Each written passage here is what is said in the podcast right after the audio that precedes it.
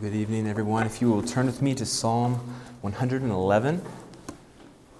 And once you have turned there, if you will stand with me for the reading of God's Word. Psalm 111.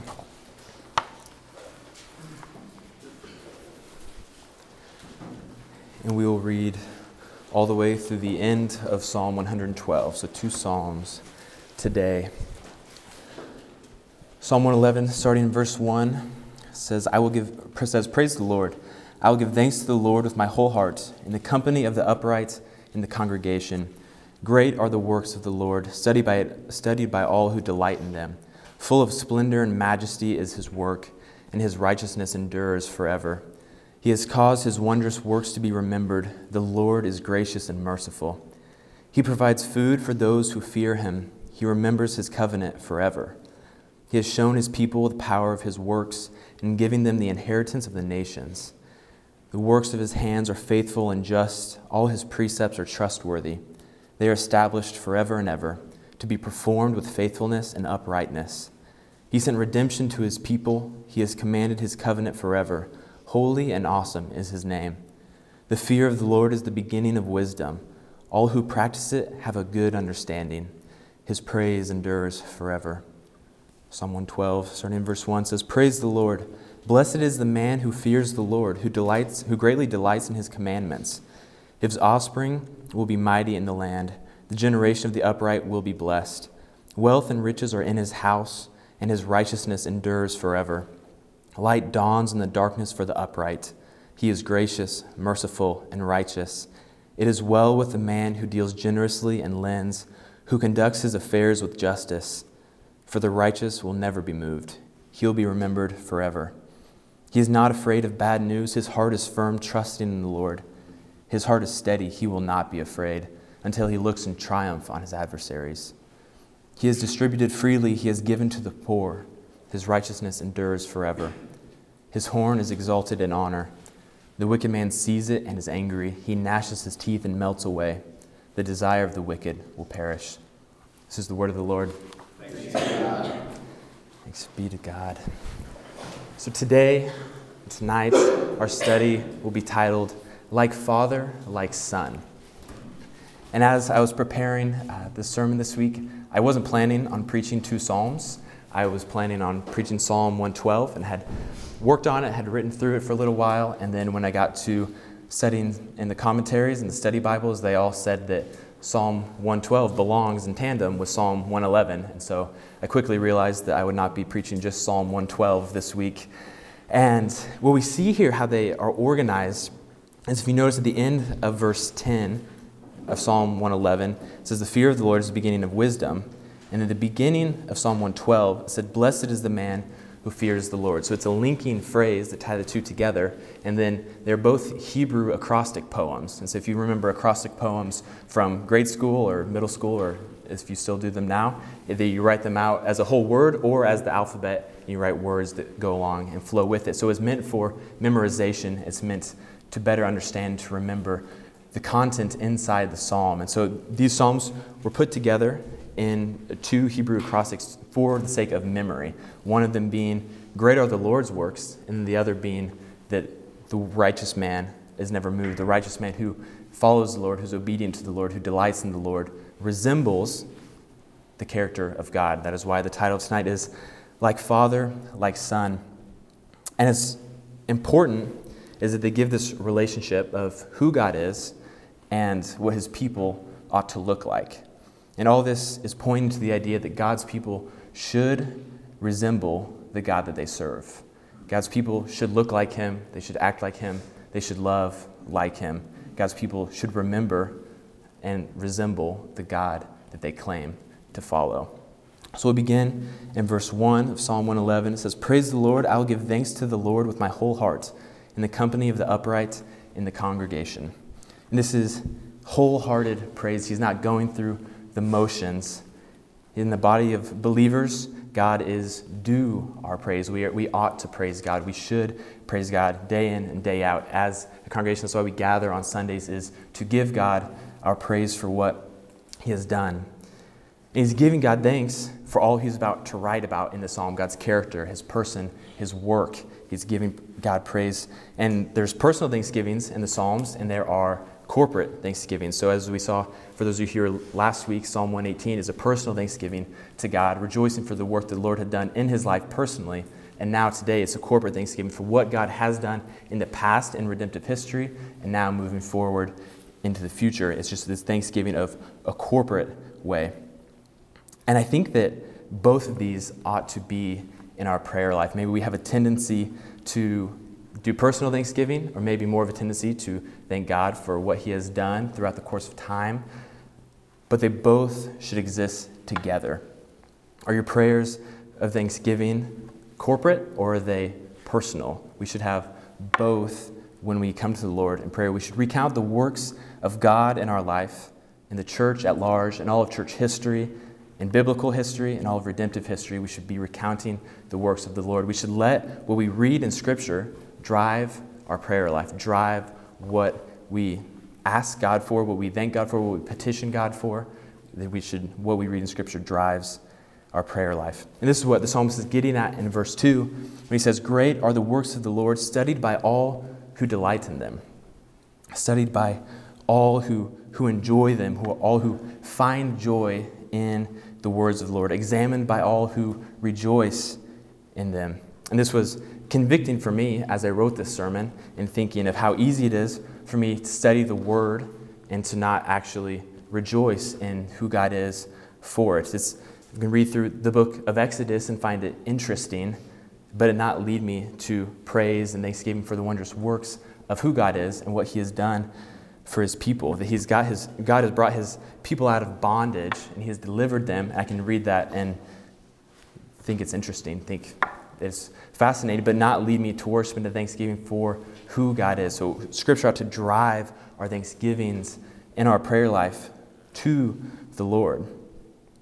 And every time he rescues his people, and he does it time and time again, even though he knows that they are going to walk away from him. And he's going to restore them, just like in the book of Judges when we're walking through. It's so easy to look at the cycle of the judges and think that, oh, God gave them rest again and brought them out of their misery again. And it just becomes habitual, when our praise ought to reflect what we've read in Scripture and see how good God is and delight in who God is, and drive us to be thankful, to worship him, to praise him from what we read in his word. Think of all that happens in the book of Genesis. It's so easy to read through it and find it, again, interesting, or even worse, boring at times, when we can look and see that throughout all of redemptive history, it starts in Genesis, and we understand how the rest of salvation works because of Genesis. And it's all, this psalm is getting at, that we delight in God's word. We study his word and we delight in it. Do you read Scripture to move on to the next chapter, or do you read Scripture to worship God, to enjoy God, to delight in God? Think of the Gospels in the New Testament or Paul's letters, and how often do you enjoy who God is reading more through his word? How often does it lead you to enjoy him, or how often does it lead you to just know more about him? We ought to delight in who God is because of what his word says about him. How often does your time reading, does your time studying lead you actually to worship, or just to the next page? It's so easy to read God's word without delighting in it, but the psalmist is saying that we give thanks to the Lord, and his works are great, and all who study them truly delight in them. So as we study God's word, do we really delight in his word? And we'll see later on in Psalm 112 that it is the truly righteous man is one who delights in God's word, who delights in who God is, who studies the word, who worships through his word. And that is what the righteous man does. And so we get this contrast of who God is in Psalm 111, and then how the righteous man responds in Psalm 112. But how could you better delight in God's word? How can you better enjoy who God is because of what his word says about him? I think there are a couple things that we can do to better enjoy God, to better delight in who God is. And one of them begins with actually just reading his word. Some of you might be in a season where you don't necessarily delight in God, and it might just be because you avoid your time with him. You avoid reading his word, or you just glance through his word, you work through it, and you don't actually read it to see what it says about him, what it says about you, what it says about all of salvation history. God, I've heard it described that the Scripture is God's love letter to his people. That is this beautiful message in tons of books that is all about how much God loved his people to send his Son. And if this truly is God's great love letter for his people, then we ought to see it as that and rejoice in it as God's love letter. Open his word. If you are in a season of dryness and just don't even want to get into the word, it's hard to open up the Scripture. It's hard to get in time with prayer. You just have to open the word. Force yourself to do it time and time again. Come back to Scripture. See what it says about God. Ask yourself, what does this teach about God? How is this good? How is this lovely? And the more you just return to the Scriptures, the more we learn about God, and the more we learn that there is to delight in God.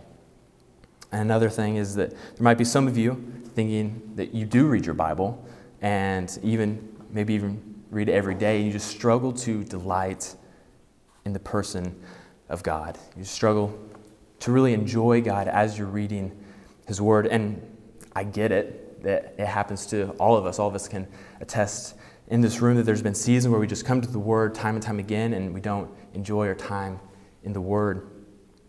But there are some solutions to this. So we don't just keep in this pattern of reading the word, not enjoying it, dreading it the next day, going back to it again. There's ways to get out of the rut. And one of them is to read other books outside of Scripture by people who truly delight in the person of God, who worship him through their writings, who give more of an understanding as to who God is and how you can praise him for it. I was thinking, as I was preparing this, there was a season this past semester of seminary where a week or two of just getting into the word, of not enjoying it, not delighting in who God was, but I was reading a book at the same time about Christ's person and work. And daily, as I would read that book, it would lead me to praise and lead me to worship, more so than my personal time with the Lord did.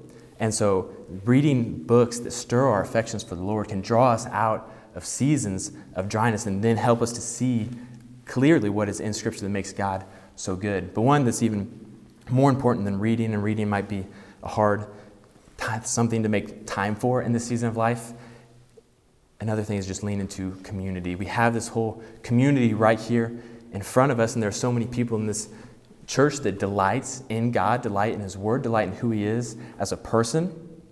And then we don't ask them how they do it. We don't ask them what they love about the Lord. We don't ask them anything that helps us to then gain that love for the Lord. And I can think of many conversations that I've had with people that in this church, in the dry season for me, I go have a conversation with them, and it leads me to worship the Lord after. It leads me to love the Lord more. It leads me to delight in God more because of the witness of someone else's walk with the Lord. That is the gift of community. The Lord has given us a great, wonderful community of so many people who have great relationships with him. And we have to use it to build one another up in our enjoyment of who God is. We continue on. Moving into verse 3, the psalmist says, "Full of splendor and majesty is his work, and his righteousness endures forever." Full of splendor, full of majesty. Think of the work of creation, from the mountains to the oceans, the prairies, the canyons, the tall trees, the dry deserts. And all of this is crafted by God's hand. Splendor and majesty, greatness and glory, wonder and awe. God has given us his works of creation to marvel at, to rejoice in, to love, to adore. God created light. He created the heavens. He created the earth. He gave us the land and the sea and the plants and the trees. He created seasons. He created the stars. He created the animals. And then he formed the crown of his creation. Something after his own likeness that could rule and reign over the rest of his creation. Something that could work and to keep the land that he has made. And most of all, he created that something to have relationship with himself. God created mankind. He tailored man in such a way that man bears God's own image and can be in relationship with him. This is one of the most glorious works of creation that we can take pleasure in, that not only are we an animal that roams around, are we a plant, we are an ant, or we are a person has been made in God's image for relationship with him, that we get to experience this creation, we get to experience this earth, we get to experience this life different than any other thing that God created. We were given special order, special tasks, special relationships with all of creation and with humankind and with God himself. God's works are something to take pleasure in, especially the work of creating man and creating man in his own image. But it's not only the work of his creation, but it's also his work in the covenants throughout all of biblical history, throughout all of redemptive history. God has had faithful endurance time and time again as man continued to fall and fail time and time again. God made covenant after covenant, agreement after agreement with his people in the Old Testament, and man always failed to hold up his end of the agreement. Yet God always remained faithful. It's this wondrous work of God that as man continued to forsake his end of the covenant, God never forsook his end. It's a marvelous work. He brought Israel out of bondage in Egypt, led them into the wilderness, and brought them into the promised land because it's exactly what it was. It was promised land. Israel didn't earn the promised land. God had promised it to them and then delivered them despite their disobedience, despite their sin, despite their wickedness, and brought them in to the land. God's people frequently transgressed the covenant that he made with them, but he still brought them over, crossed the river Jordan, and into the promised land. It had nothing to do with their own righteousness. And even in the book of Deuteronomy, Moses speaks to the people and he says specifically, it is not because of your righteousness that you are entering the land today. It is because of God's righteousness. So we see all throughout Scripture these people have fallen. Moses even brings in the golden calf incident just as the chief example that God's people have transgressed his covenant. And it was all because of God's mercy, God's enduring faithfulness, and God's righteousness, not Israel. So they were given the land that God had promised to them. And as the psalmist says right here in this verse, that his righteousness endures forever. It is not a temporary righteousness that once our end of the covenant is broken, he doesn't have to hold up his end. His righteousness endures forever, despite what man's response is, what man's sin tendency is, what man's wickedness is. God's righteousness always endures forever. And because of that, he's given a way for his splendor and majesty to be remembered. And we see this in verse 4, that he has caused his wondrous works to be remembered. The Lord is gracious and merciful. And it is through his word that his works are remembered. Our church statement of faith says the Bible is written by men as the Holy Spirit spoke to them, revealing the truth of God. We believe that God has given his word to us. He has spoken through people to write down and to pass on, to preserve for all of church history. God's word is his gift to us. It is his spoken word that became his written word to us. And we believe that God has given us his word. We believe in the divine inspiration of the Holy Spirit. And we believe that God felt it necessary to also include in the Bible not just a list of commands and a way to live, but a lot of narrative in the Bible to demonstrate how often people fall short and how good he is in preserving his end of the covenant. And his people can delight in studying his wondrous works, that we could see laws and we could see ways to live, and we could see doctrine of who God is, but when we get to see how it's lived out throughout biblical history, throughout church history, it brings to life really who God is in being faithful to his people when they are not faithful.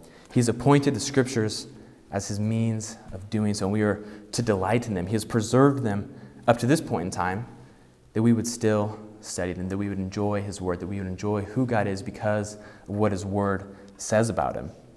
All other writing and history pales in comparison to how Scripture has been preserved. And this is not just because God's people were really diligent over the years. It's because it is the work of God himself to preserve his word for us. And we ought to delight in what his word says. Let's not forget the preservation of the holy word is yet another marvelous work to add to all the list of God's marvelous works. The psalmist proceeds in verse 5 and says, he provides food for those who fear him. He remembers his covenant forever. And some people will take this verse as God's provision to Israel in the wilderness, and some take it as his daily provision for his people. And I think that it's both. I think it's consistent with God's character in the Old Testament and in the New Testament. It's who he is. He provides food for his people. He provides provisions and portions for his people. He provided food for Israel in the wilderness after they had escaped Egypt. For 40 years, God sustained them by giving them food. Despite their grumbling about the food that he gave them, he continued to give them food for 40 years. He provided food through the New Testament, and Jesus talks in his prayer when he teaches his people to pray. He says, "Give us this day our daily bread." And so as we pray to the Lord, we know that we ask him, and he's the provider of our daily bread. Just as he was for Israel, he is to us now. He's the giver of daily bread. He provides us with our portion. He's still to this day our provider. Nutritionally, physically, spiritually, God is the provider for his people. And it's because he remembers his covenant forever. This word is literally to eternity. God's grace and mercy are not swayed by our faithfulness or lack thereof. He's faithful to his covenant forever. This covenant is a binding agreement that he made with his people. There is no end to his promise. His promise always endures.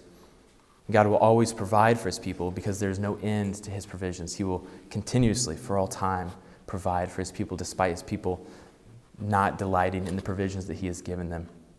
And he's given, even outside of provisions of food, he's given provisions of land to his people. And we see this in verse 6. It says, "He has shown his people the power of his works in giving them the inheritance of the nations." And this is drawing on the specific example of the Exodus. He displayed good works for his chosen nation. He brought them into the land of Canaan. He gave them this great inheritance that he had promised to them. And there's a bountiful inheritance waiting for us in Christ. That our promised land is far greater than the land the Israelites would enter into, is far greater than the land flowing with milk and honey. Our promised land is beautiful, it's marvelous, it's this eternal glory with God. And if you turn with me to Revelation 21, there's a small depiction of what this land actually looks like, what we get in eternal glory with God. And it's much more marvelous than the land of Canaan. It describes just a taste of what we get with the coming holy city. Revelation 21, we'll read verses 1 through 4 and then jump down to verse 22. Revelation 21, starting in verse 1, says, "Then I saw a new heaven and a new earth, for the first heaven and the first earth had passed away, and the sea was no more. And I saw the holy city, the new Jerusalem, coming down out of heaven from God, prepared as a bride adorned for her husband. I heard a loud voice from the throne saying, 'Behold, the dwelling place of God is with man. He will dwell with them, they will be his people, and God himself will be with them as their God. He will wipe away every tear from their eyes, and death shall be no more. Neither shall there be mourning, or crying, or pain anymore, for the former things have passed away.'" And jump down to verse 22. It says, "And I saw no temple in the city, for its temple is the Lord God, the Almighty, and the Lamb. And the city has no need of sun or moon to shine on it, for the glory of God gives it light, and its lamp is the Lamb. By its light will the nations walk, and the kings of the earth will bring their glory into it. And its gates will never be shut by day, and there will be no night there." This is the description of God's holy city, how he provides for his people time and time again, not only with food, but also with a place, an inheritance, a place to worship him in eternal glory. And it's much more marvelous than the earthly land of Canaan, even though it is flowing with milk and honey. The holy city, the new Jerusalem, is far greater. The greater inheritance that we have in Christ is far greater than the promised land that was given to the Israelites. And this is still God's doing for his people, still the work that God does for his people. It's a place for all nations to worship him. The promised land for Israel was their deliverance out of Egypt, and the coming promised land for us is our deliverance from this life into eternal glory. And this is a glorious truth to delight in. And I find myself, when I get to Revelation, get to read through this and seeing what the new city, the new Jerusalem, the heavenly city looks like, I have a longing to be there, longing to be in glory with Christ, who is the light of the Word, who makes the sun shine without the sun shining. That is the eternal glory that we get to have with God. It's the inheritance that is coming our way as followers of Christ. And the psalmist continues from God's provision of food and land to talking about God's trustworthy word. He says in verses 7 and 8, "The works of his hands are faithful and just. All his precepts are trustworthy. They are established forever and ever, to be performed with faithfulness and uprightness." And not only are God's works powerful, they are also faithful and just. Prefacing this verse with these two characteristics makes way for the second part of the verse. Because God is faithful to his covenant, because he is just, his precepts, his statutes, his laws, his word can be trusted. Because he is faithful, because he is just, he is trustworthy. And this is once again a wonderful blessing from the Lord, that we have his word and we have laws and we have precepts that we can trust, that he is faithful to and he is just to, that are good, and he is a trustworthy God. This is a wonderful blessing. We live in an age where new laws are frequently passed, old laws are done away with, and even Supreme Court rulings can be overturned. And no matter how morally good or bad these decisions are, they're often changing to fit the cultural climate of the day. But not so with the precepts of God. His are faithful, his are just, his are good, and they are trustworthy. When God establishes something, you know for certain that it stands on solid ground. He's not taking back any of his word. He's not taking back any of his laws. What he establishes is on solid ground. There's no overturning with God. There's no replacing with God. There's only fulfilling. There's only completion. There's only satisfaction with God's law. He is trustworthy, and his commands are trustworthy. And because all this, he expects obedience from his people. God requires his people to follow his precepts. Because he is upright, because he is faithful, he expects his people to act in faithfulness and act in uprightness. And how do his people respond to that in faithfulness? How do they respond to God? How can a human walk in uprightness? How can someone truly obey God's precepts? It all begins with the heart. That God's word and his first commandment is all about the heart, and having God at the center of your worship, at the center of what you adore, at what your focus is on. It's all about your heart. We must have nothing in our hearts over God. What is in our heart is what will drive our obedience, what we follow, what we are obedient to. What we most desire is often what we acquire. What we pursue most often in our life is what we will most often be filled of. What we desire is often what we acquire. Have you had seasons in your life where you were really chasing money? You probably made more money in that season than you normally do. Have you had seasons where you're really pursuing fitness, you were chasing fitness? You probably became more fit. Have you had seasons where you really leaned into community, that you really needed it, and once you started pursuing relationships with others, you felt more involved in the community? What we desire, what is on our heart, is most often, not always, but most often, what we acquire. But often, our life is filled with things like materialism. If you've had a season of materialism, you probably saw more Amazon boxes show up on your front porch than normal that month. And we think of just anything that is vanity or striving after the wind. When our desires and our focus is set on that, it takes away from our desire on God and makes us more into that image than into God's image. But the same thing happens for good things. Fitness can be a good thing. Reading can be a good thing. If you have a desire to read, most likely you read more. What about personal holiness? What about being obedient to God and his commands? What about delighting in the person of God? You see, I think this works the exact same way as everything else does. That as you delight in God, as you put your focus of your heart on God, you start to respond more in holiness, you grow in sanctification, you love the Lord more, you're more obedient to Him. And maybe you're in a season like that right now, or maybe you're wondering why your life doesn't look like that right now. And it's probably, for those of you who are in a good season of growth right now, your focus is probably on the Lord, and your focus is probably on the way of God and His Word and wanting to grow in righteousness and grow in holiness and grow in love for Him and His law.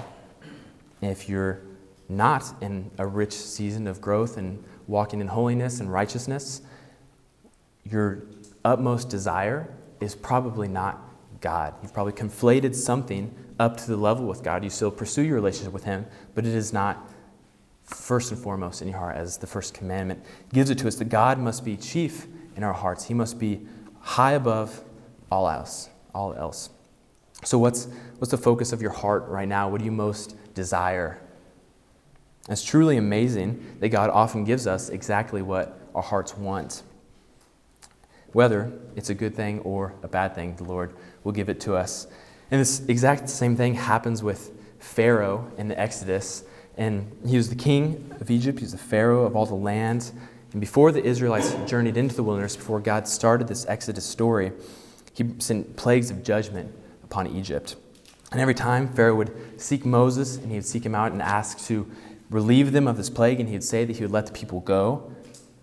But then every time when it came time to let the people go, it would say that Pharaoh hardened his heart against God, or that God hardened Pharaoh's heart. And it's a little tough to read that sometimes and think, why did God harden Pharaoh's heart? That sounds like a bad thing. It doesn't sound like it could be a good thing. And this idea of hardening his heart is actually this idea of strengthening his heart, giving himself over to his desires, increasing what's in his heart already and growing them into more desires, stronger desires, a hardened desire. And Pharaoh had bad desires. He had desires against God, to rule over God, to not let the Israelite God have power over him. And so he was strengthened in that desire. His heart was hardened to that desire. And that happens often to us, that as we continue to pursue stuff, whether it's the Lord, whether it's something not good, we become strengthened in that desire, and God gives us over to that desire, sometimes to show us exactly what our desire is and how it is disordered, and sometimes to give us great growth and holiness. And this is consistent in our whole life, in our whole walk, that God will sometimes give us into our deepest desire, and it will reveal to us the depths of our heart. If you've been walking with the Lord for a long time, you might have seen good desires for Him. You might have seen holiness and desire for righteousness, or you might have seen a wickedness and a sin and a disordered desire, that is, you've placed something over God. But how then, if something is above God in our lives, how do we grow in our desire for Him? How do we grow in our desire for who He is, to delight in Him, to walk in faithfulness and obedience to His precepts? Verses 9 and 10 in the psalm help us with the answer to that question. It says, He sent redemption to His people. He has commanded His covenant forever. Holy and awesome is His name. The fear of the Lord is the beginning of wisdom. All those who practice it have a good understanding. His praise endures forever. And because God has provided redemption, and again, it's more Exodus imagery, He's commanded His covenant, His name is holy, it is awesome, it is set apart, it is wonderful. And the beautiful thing about these two verses is it is a cause and effect relationship. And because God is holy and awesome, we ought to fear Him. To some of you, that response might make sense, knowing the fear of the Lord and understanding the fear of the Lord. It seems like a right response to a holy and an awesome God. And to others, it might sound like the wrong response, that if God is an awesome God, why should we fear Him? And this is a beautiful play on words here in the Hebrew, that the word for awesome used in verse 9 for God is the same word that is used in verse 10 for the fear of the Lord. It's conjugated differently, but it's the same word. So it's this cause and effect relationship, that because God is fearfully awesome, the right response to Him is fear. Because of who God is, that determines our response. We don't determine our response. Who God is determines our response. to live in right relationship to the one who is fearfully awesome, the right response is to fear him.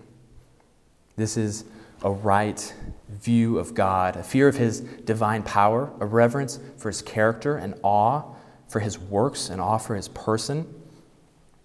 And it determines and it defines the beginning of our relationship with him. The beginning of our relationship with God is the right understanding, a right fear of him.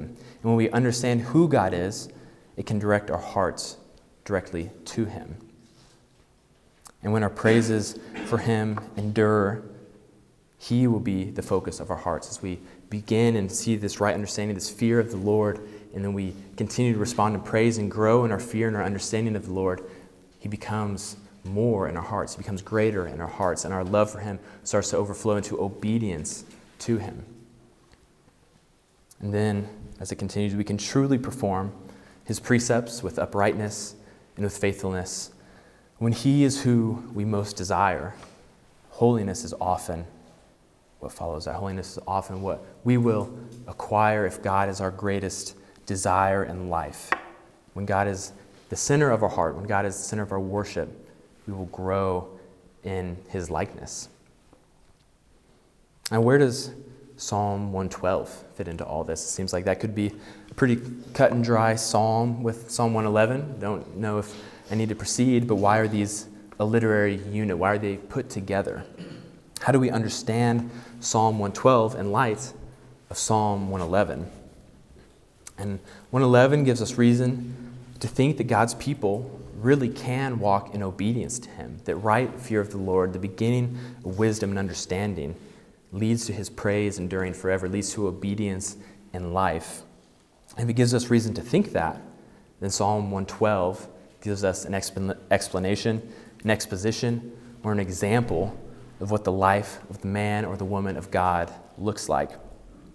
As we work through the rest of Psalm 112, I will use masculine pronouns as he, him, the man the whole time, but this is pertinent to both men and to women. It's just using a singular person. So women, if I use the masculine wording, don't let that become a stumbling block. I'm talking to both men and women the whole time. This is a great example for all followers of the Lord in this time. And there's a direct link between the verse 10 of Psalm 111 and verse 1 of Psalm 112.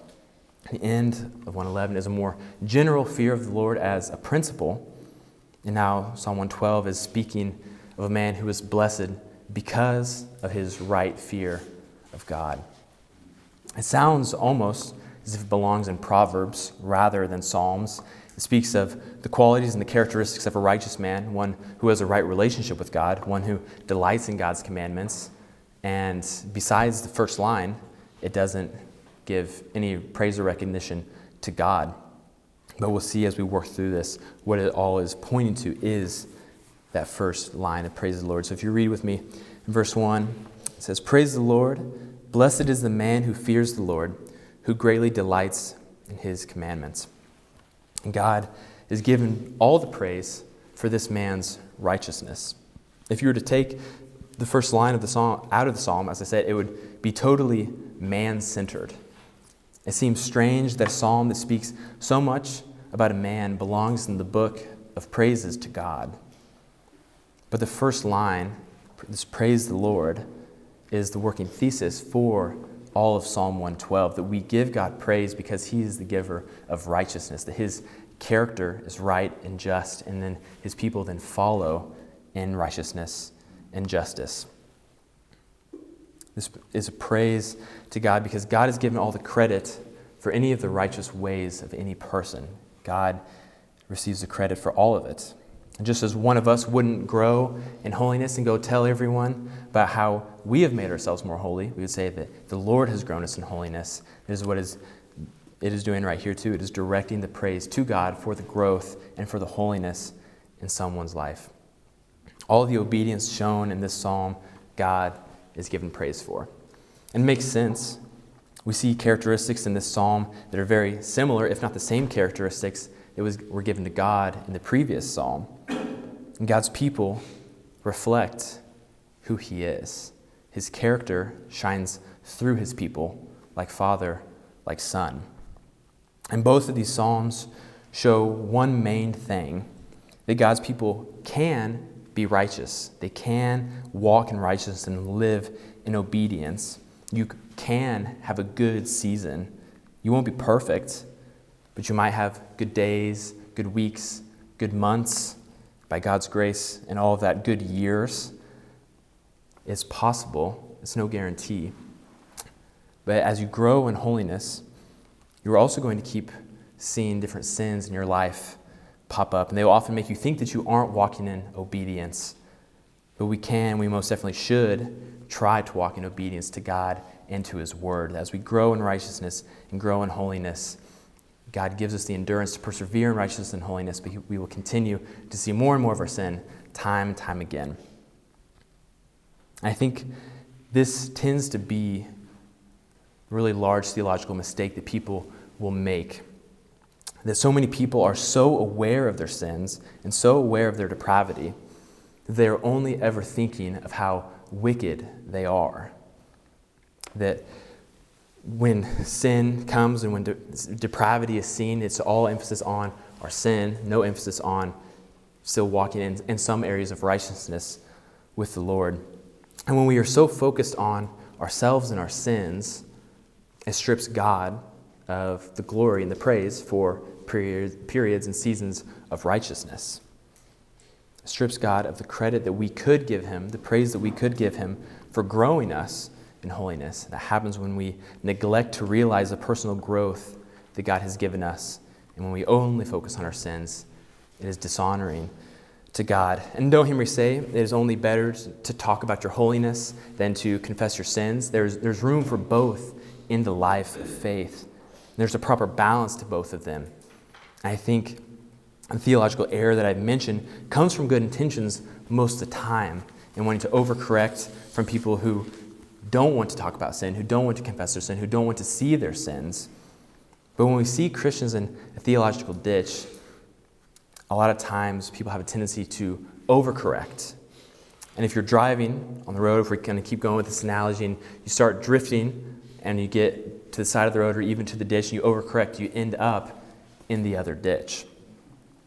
And it seems a little bit easier to justify being in the ditch that hates sin, that is aware of depravity,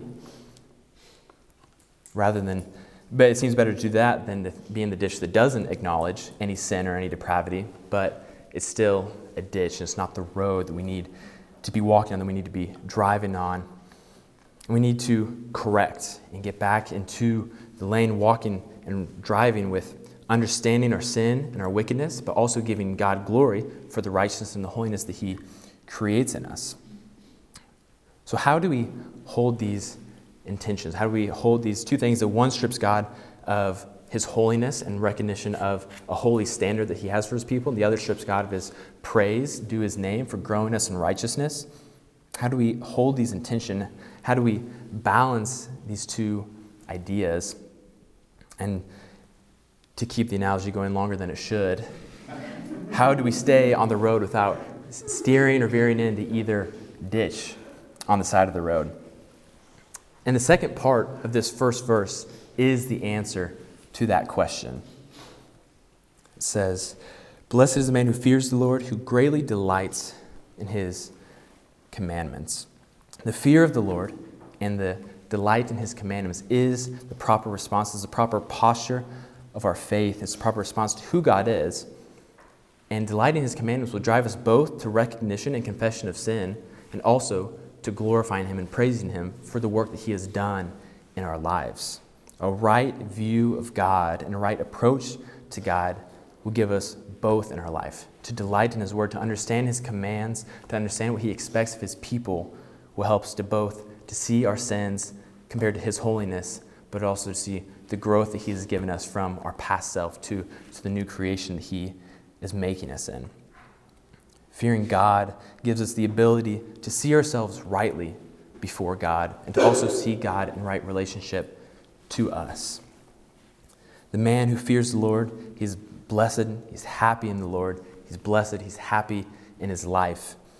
He's like the man in Psalm 1 who meditates on the law day and night. He sounds like David in Psalm 19 when David says, "The law of the Lord is perfect, reviving the soul. The testimony of the Lord is sure, making wise the simple. The The precepts of the Lord are right, rejoicing the heart. The commandment of the Lord is pure, enlightening the eyes. The fear of the Lord is clean, enduring forever. The rules of the Lord are true and righteous altogether. More to be desired are they than gold, even much fine gold, sweeter also than honey and drippings of the honeycomb. Moreover, by them is your servant warned, and in keeping them there is great reward. This is what delighting in the commandments and the precepts of God looks like in the heart. Now, the rest of Psalm 112 shows what it looks like in the life of a follower. If you continue on with me, in verse 2, it says, his offspring will be mighty in the land. The generation of the upright will be blessed. And there are many physical blessings in this psalm that are not promises for those who are following the Lord. They're not promises of righteousness that as we continue to follow the Lord, he'll give us riches and blessings and lots of children. None of these are promises. It's more so a principle showing how the righteous man deals with his blessings and handles his blessings and stewards his blessings that the Lord has given him. This exemplifies how righteous man lives in his life. His offspring are the first blessing that the psalmist starts with. Before the blessing of wealth, before the blessing of riches, he begins with the children. And there's an obvious value that the blessed man has for his children because he has raised them up to be mighty and to be upright. He stewarded the blessing of children as parents ought to. I did a quick Google search of studies of parent involvement in relation to the success and the behavior of their children, and they unanimously agreed that quality parenting is in a direct relationship to behavior and success of their children. And this checks out for the blessed man here. His children are mighty and they are upright. They are powerful. They're obedient. He has stewarded the gift of children well. He's been a good father. He's been a good parent to his children. He has seen them as a blessing and treated them as such. He has stewarded his blessing well. And I read a quote from a minister on this verse in particular. The verse 3, wealth and riches are in his house and his righteousness endures forever. And he says, wealth and riches are in his house, not in his heart. Wealth and riches are in his house, not in his heart. This man is not motivated by the blessings he receives. He is motivated by the God that he serves. This language is indicative that it is his wisdom with his finances has blessed his children. It remains in his house. It is in the generations to come, he has blessed his children. He has stewarded his finances wisely. We can all think of people who have let money become their heart's greatest desire and have squandered it or have spent it all on lavish things and not done anything good with it. And hopefully we can all think of someone who has been blessed with wealth and riches and has stewarded them to God's glory. But for the blessed man, he is not swayed by the temptation of money. He does not let money capture the desire of his heart. He wants to steward it well. Wealth and riches are not in, they are in his house, but they are not in his heart. Someone who's able to be a blessing to so many others because they are not gripped by what their finances have on them. They're not gripped by their finances in their heart. They're more concerned with what their finances can do for God. And as with many things in Scripture, there's a spiritual truth to this as well. That those who delight in God's commands, who fear God rightly, who obey, who follow, who persevere, they are blessed with spiritual wealth and spiritual riches. And their life may not look like a wealthy man's on the outside, but on the inside there is great spiritual abundance, great love for the Lord, great love for His Word, great delight in the truths of God. There is spiritual abundance in his heart. And that should be the desire of our heart, more than wealth and riches, even more than children. Our desire should be for God and for God's law and for His commandments and for obedience to Him. Our utmost desire should be for God. The wealth of the blessed man was in his house. It was not in his heart. He had greater things of importance in his heart. We continue on learning about his life in verse 4. It says, light dawns in the darkness for the upright. He is gracious, merciful, and righteous. And in 1 John 1:5 it says, God is light. In Him, there is no darkness at all. And God's light is His truth. that even in the darkest places, truth shines for the blessed man. He is the one who delights in God's commands, he who performs them with uprightness and with faithfulness. That he knows God's word, he meditates on God's word, and God's word invades every aspect of his life, even the darkest things that he encounters. There's light present, light dawns in the darkness for the man who is blessed. And the man displays the character of the God that he serves. Just as God was given the characteristics of grace and mercy and of righteousness, so is this man. As God is righteous, so are his people. As God is gracious, as God is merciful, so his people ought to be. And there is a family resemblance between God and his people. And just as for many of you, you've probably been told that you look like one or both of your parents, we ought to resemble our spiritual father. But this is no physical resemblance, besides that we are image bearers of God. It is a spiritual resemblance. It's a resemblance of our character, of our heart. That if someone would compare your life and your characteristics and your fruit in your life to the way Scripture attributes these characteristics to God, how would they square up? God's people should resemble him like father, like son. And not only is the blessed man full of grace and mercy, he is generous and he is just in his dealings. Continuing on in verse 5, it says, "It is well with the man who deals generously and lends, who conducts his affairs with justice." And once again, he's not bound by his money. He's not bound by the other blessings in his life. He's generous. He's charitable. He's unselfish, just as his Father in heaven is.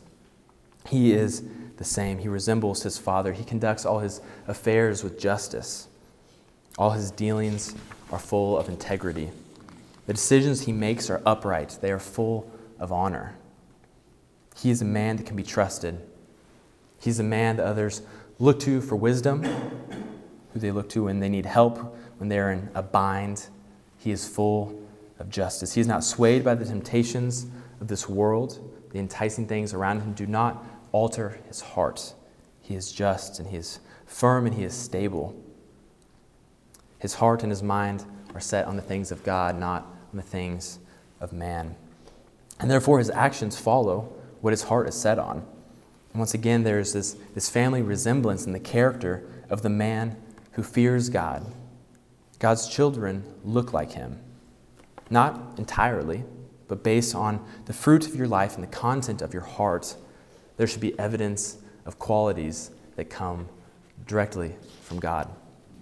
A heart that loves generosity, justice, faithfulness, mercy, uprightness, righteousness.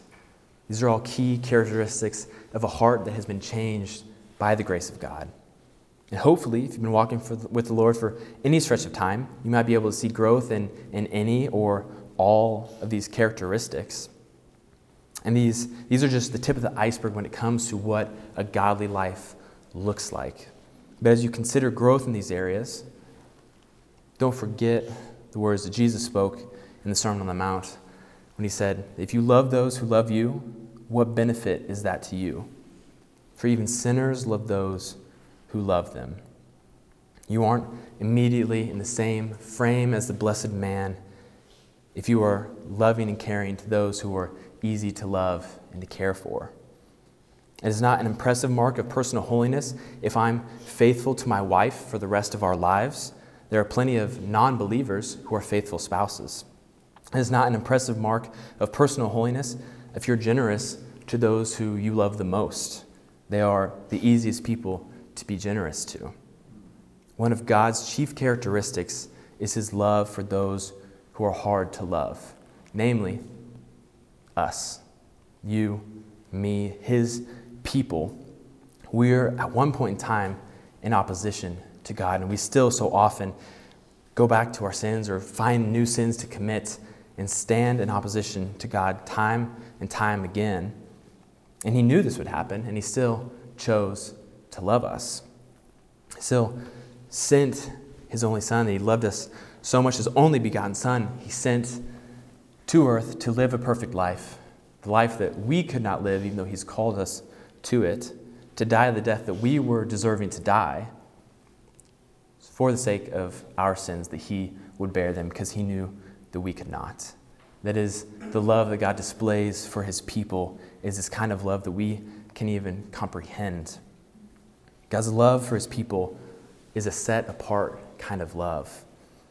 There's nothing like this type of love outside of God. Men and women who delight in obedience to God don't only do it when it's easy.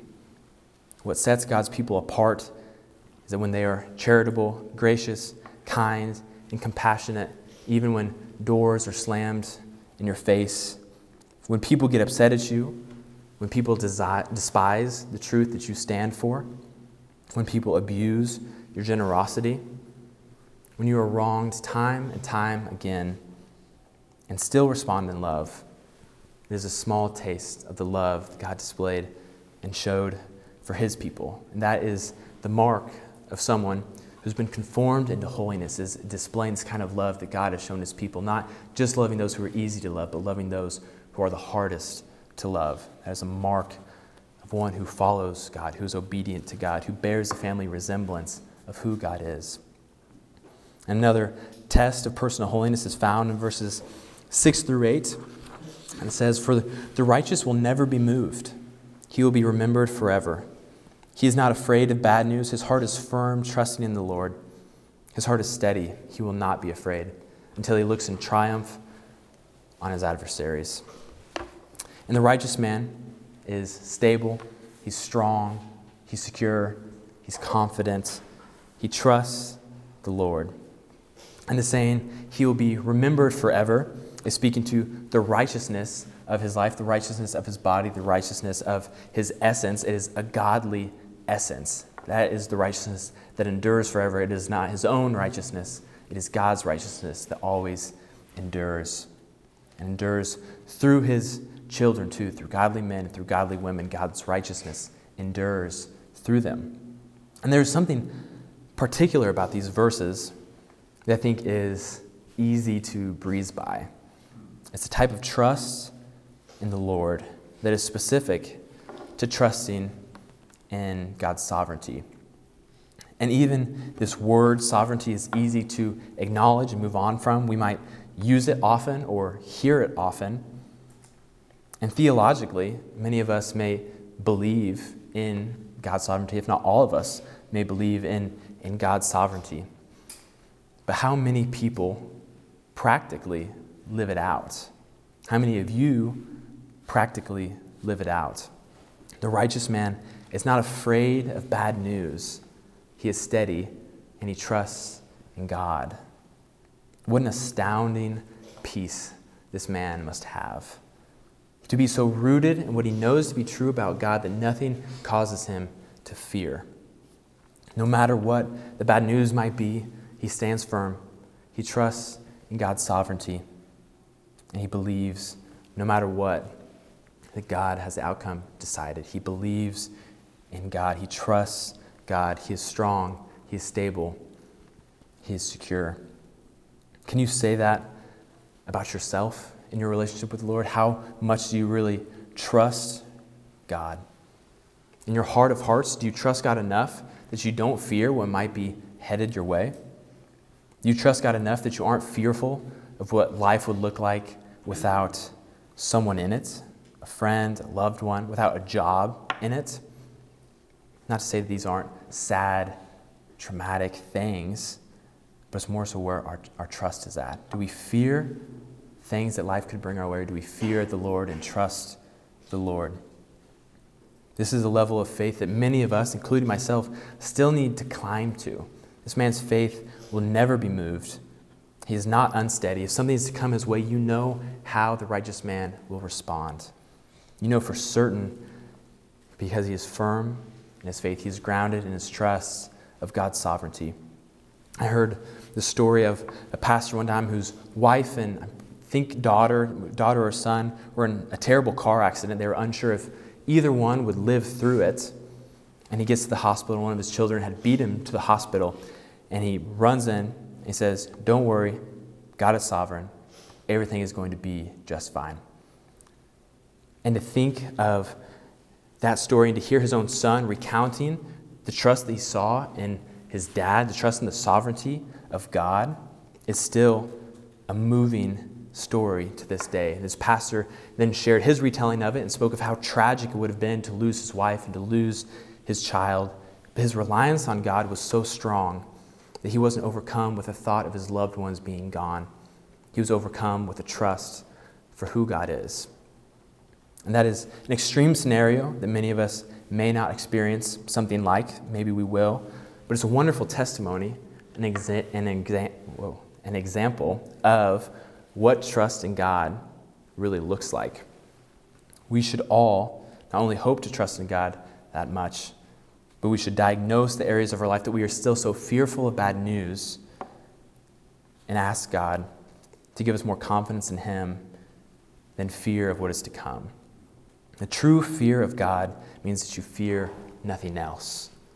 That is what the blessed man displays here. Nothing in this world can grip him because he is so gripped by his obedience and love for God. Do you trust God the way the blessed man trusts God? If you continue on with me in verse 9, you see that he is distributed freely, he is given to the poor, his righteousness endures forever, his horn is exalted in honor. The righteous man is honored because of his virtuous living, his godly essence to his life. His righteousness, as God's righteousness, endures forever. He once again is generous with his money. The things of this world don't tie him down. And the same can't be said for the wicked man in verse 10. It says, the wicked man sees it and is angry. He gnashes his teeth and melts away. The desire of the wicked will perish. Those who hate God hate the things of God. Their desires will perish. And this is a challenge for us, that most of us can see some glimpses of righteousness, and we have professed faith in Christ, and we are committed to a life of holiness. And so it'd be easy to write off verse 10 and say, well, we're not the wicked man because we believe in Christ and we now follow him. But it helps us to diagnose what might be present in our life. It's a challenge for us. What desires do we currently have that still need to be weeded out, that still resemble more of the wicked man rather than the righteous man? What desires in your life are counter to the things of God? Is it hard for you to be generous to others? You hold too tightly to your money? Is it hard for you to love those who you don't feel like loving? You struggle with a desire to be faithful to God, your spouse, your friends, your family. What disordered desires, ungodly desires do you have? What sins are you still clinging to from your past life before you were born again in Christ that you just don't want to let go of? Does your pride get in the way of your walk with God? Do you have a tendency to think that your way is better than God's way? Do you struggle to really trust God? Wicked desires will perish. That is the promise of this psalm. We conform our lives to God. Not only our actions, but our heart's desire is to be conformed to God, for God, in His image. We must search our hearts and weed out the disordered desires and commit our way to the way of God. God's people should resemble the God that they claim. And I would be remiss to preach this whole sermon and for you all to think that this is just a do better sermon. It is a call to righteousness. That is the call of the Christian life, is to see the characteristics of God, and to embody that and to walk into obedience of His laws and His precepts and what He has commanded His people. But if you leave here thinking that this righteousness is what earns you a place in God's kingdom, you would be wrong. And I wouldn't have done my job today if you left here thinking that it's because of the life of the righteous man that puts him in God's kingdom, that puts him as a child of God. This righteousness is out of response to God and in walking in faithfulness to Him, but this righteousness that the man has does not justify him. This righteousness doesn't make us right before God. We do not grow in righteousness so that at some point in time we'll be inwardly just before God. James tells us that if you've transgressed any part of the law, you're guilty of the whole thing. So even as you grow in righteousness and you know there's still sins in your life, you're still guilty of the whole law. And as long as you have sins in your life, you will continue to be guilty before God. We need something more than just help to grow in our righteousness. We need a substitute for our righteousness. And that's what Jesus did as he came and lived the life that we were supposed to live, that we didn't live. As he died the death, he said he came to give his life as a ransom for many. There was a debt that was owed that we could not pay, even if our life depended on it. Even if we lived a life like this blessed man, we still would fall short and we still would owe this insurmountable debt. Jesus gave his life as a ransom for many, paid the debt that we owed to God for transgressing the covenant that he set with us. It was a debt that we could not pay on our own. But because of that, and because we live in the light of Christ's righteousness and his sacrifice, that he propitiated sins, he assuaged God's wrath and put it on himself and not on us. Now we believe in that and we live to righteousness as a new creation in Christ. So we can put off our old self and put on the new man and grow in holiness, delight in God's word, be conformed to the image of Christ. Just as the man in Psalm 112 does, he pursues righteousness. He pursues being obedient and faithful to God and to his word.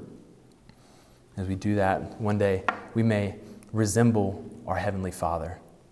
God's people should resemble the God that they claim, like Father, like Son. And it's a small image of us resembling God. It's an even greater image of Christ coming as God to take the place that we deserved. Now we profess faith in him, and he stands in the presence of the wrath that was waiting for us. And we put our sins on him, and now we live to new life in Christ. We were born again in Christ, given new life to live as in the family of God, like Father, like Son, like Father, like daughter. Let's set our hearts on God. Let's live to righteousness this week, and we give God all the praise for the righteousness that is in our life because of his work, because of Christ on the cross, because of Christ's sacrifice for us. Let's pray. Lord, we thank you that you are holy and awesome, that you are faithful and just, that you have given precepts to your people. Help us to grow in obedience to that, but not growing in obedience so that we might think we have earned our standing before you, but exactly so we can see that we have not earned our standing before you, but we can grow in righteousness and give you the praise for it because we are your children, because we bear the family resemblance that you have given us, Lord. So we thank you for this truth. We thank you for Christ and for his sacrifice, assuaging your wrath onto himself and giving us the ability to walk as a new creation, being born again in him. We thank you for this glorious truth. Give us strength to grow in righteousness this week and to live lives with our hearts centered on you. It's all in your name, Lord. Amen.